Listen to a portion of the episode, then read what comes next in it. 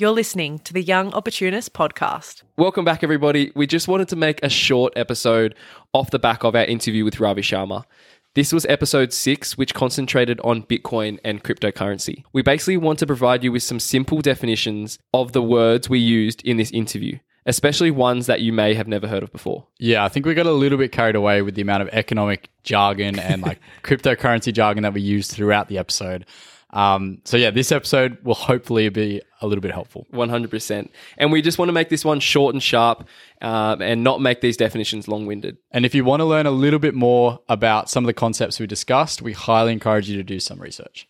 Let's kick it off with the definition of macroeconomic. Yeah, so basically macroeconomics is the big picture of economics. This basically looks at how a whole economy works or like a whole market, I guess. So you hear things like GDP, interest rates, inflation, and you may have heard in the episode us talk about like Ravi's macroeconomic view on the future of the market or what cryptocurrency like what the effect of cryptocurrency can have on a macroeconomic standpoint. And that basically means the effect on either the entire world or like an entire country as a whole. Yeah, 100%. So to go on to the next one, Ben, what is fiat currency?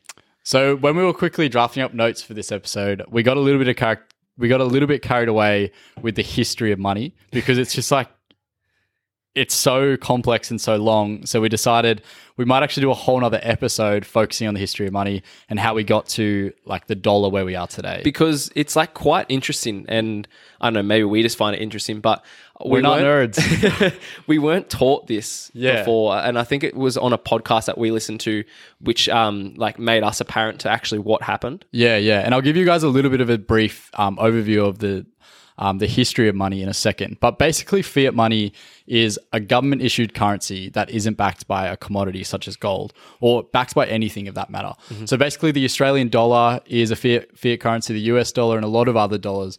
Well, every dollar around the world is actually a fiat, is in the fiat money system. So basically, a little bit of a history. So in 1933, we were actually pegged to gold, which basically meant that Americans could trade $20 for an ounce of gold directly from any bank. After a bunch of massive bank failures across the US, Americans just started hoarding gold and demanding it back from the banks. That plus a lot of other things that happened throughout the 1990s basically means that America took themselves off the gold standard, and that's where we are today with our fiat money supply. Yeah. Why is it so bad is because the power is in the government's hands. And that's why what's going on now with the pandemic, you know, they're handing out stimulus packages, but we actually don't have the power to transfer our fiat or like our cash in our hand in exchange for gold, I guess. Or a fixed dollar amount. Yeah, exactly. So there's not a fixed supply, I guess, in the system.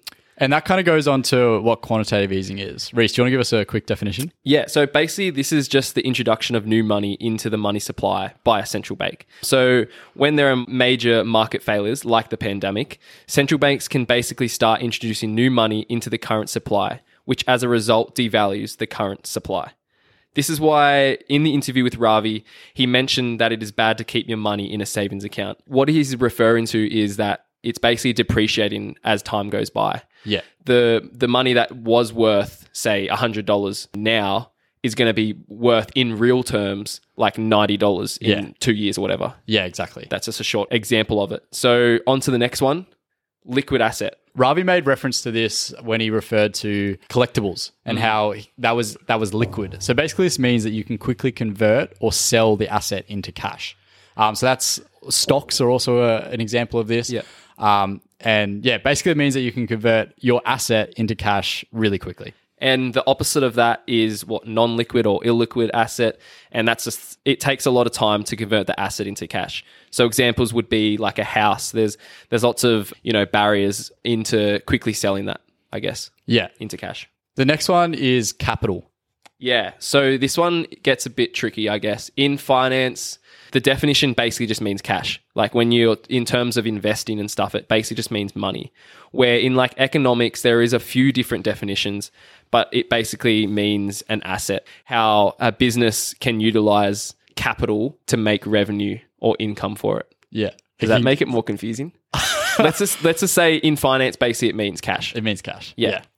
So Ben, can you explain to us, this is a big one in the crypto world, blockchain.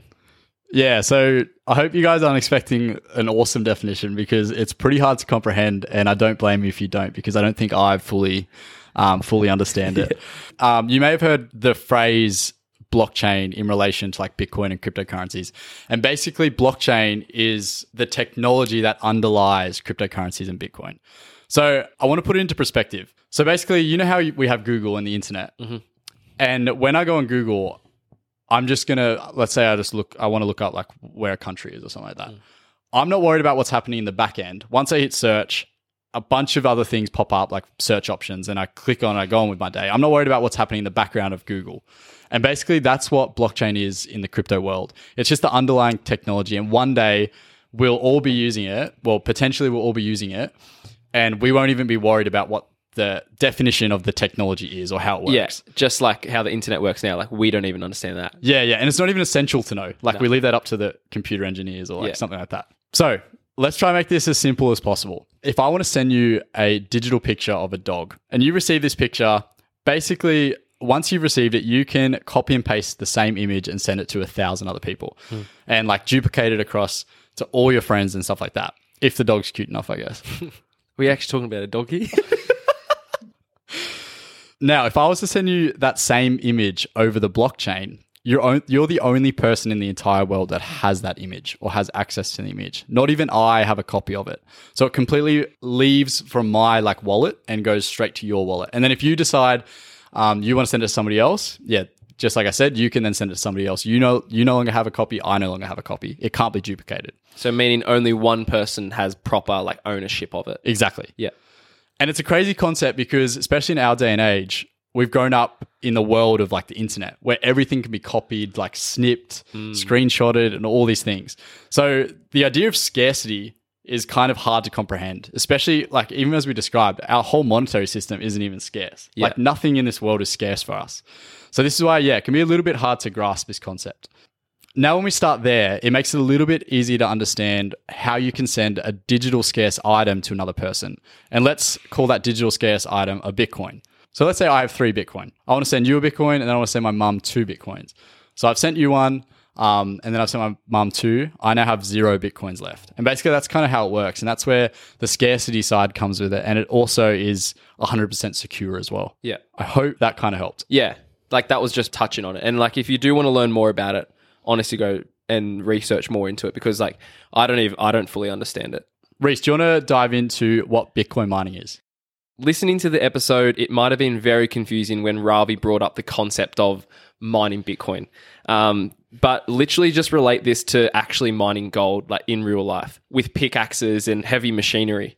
As hard as it is to comprehend, this is actually like what happens. Yeah. There are actual Bitcoin miners and mining companies that have like superpowered computers, and they are trying to complete an algorithm. Basically, this is proof of work, which basically states that it actually takes work and costs money to actually mine Bitcoin. Just like how it costs money to actually mine gold. Yeah. So they're actually using time and the energy is used to operate these like big computers. Yeah. As confusing as it sounds. And instead of the reward being gold, they're rewarded in Bitcoin. Exactly. So if they are successful at solving this algorithm, they're rewarded with Bitcoin. Yeah. Which goes on to the next one, Bitcoin halving. Could you go into that one? So as we mentioned, there is a cost in energy to mine Bitcoin. So let's call this input. For this input, they are rewarded with an output, which is Bitcoin, as Reece just mentioned.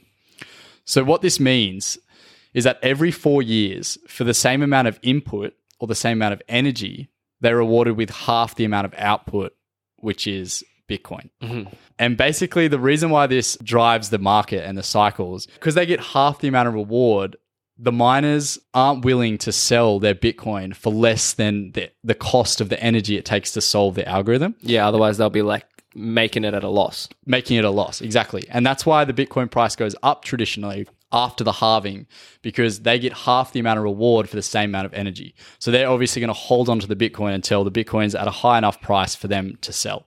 Mm-hmm. So hopefully that makes sense. No, it does. And I think that's it. Yeah, 100%. I think we did cover a few there. If we missed any and you're still unsure, just give us a message. We're not experts at this, of course, but we just wanted to provide like simple definitions on them to kind of get your head around it.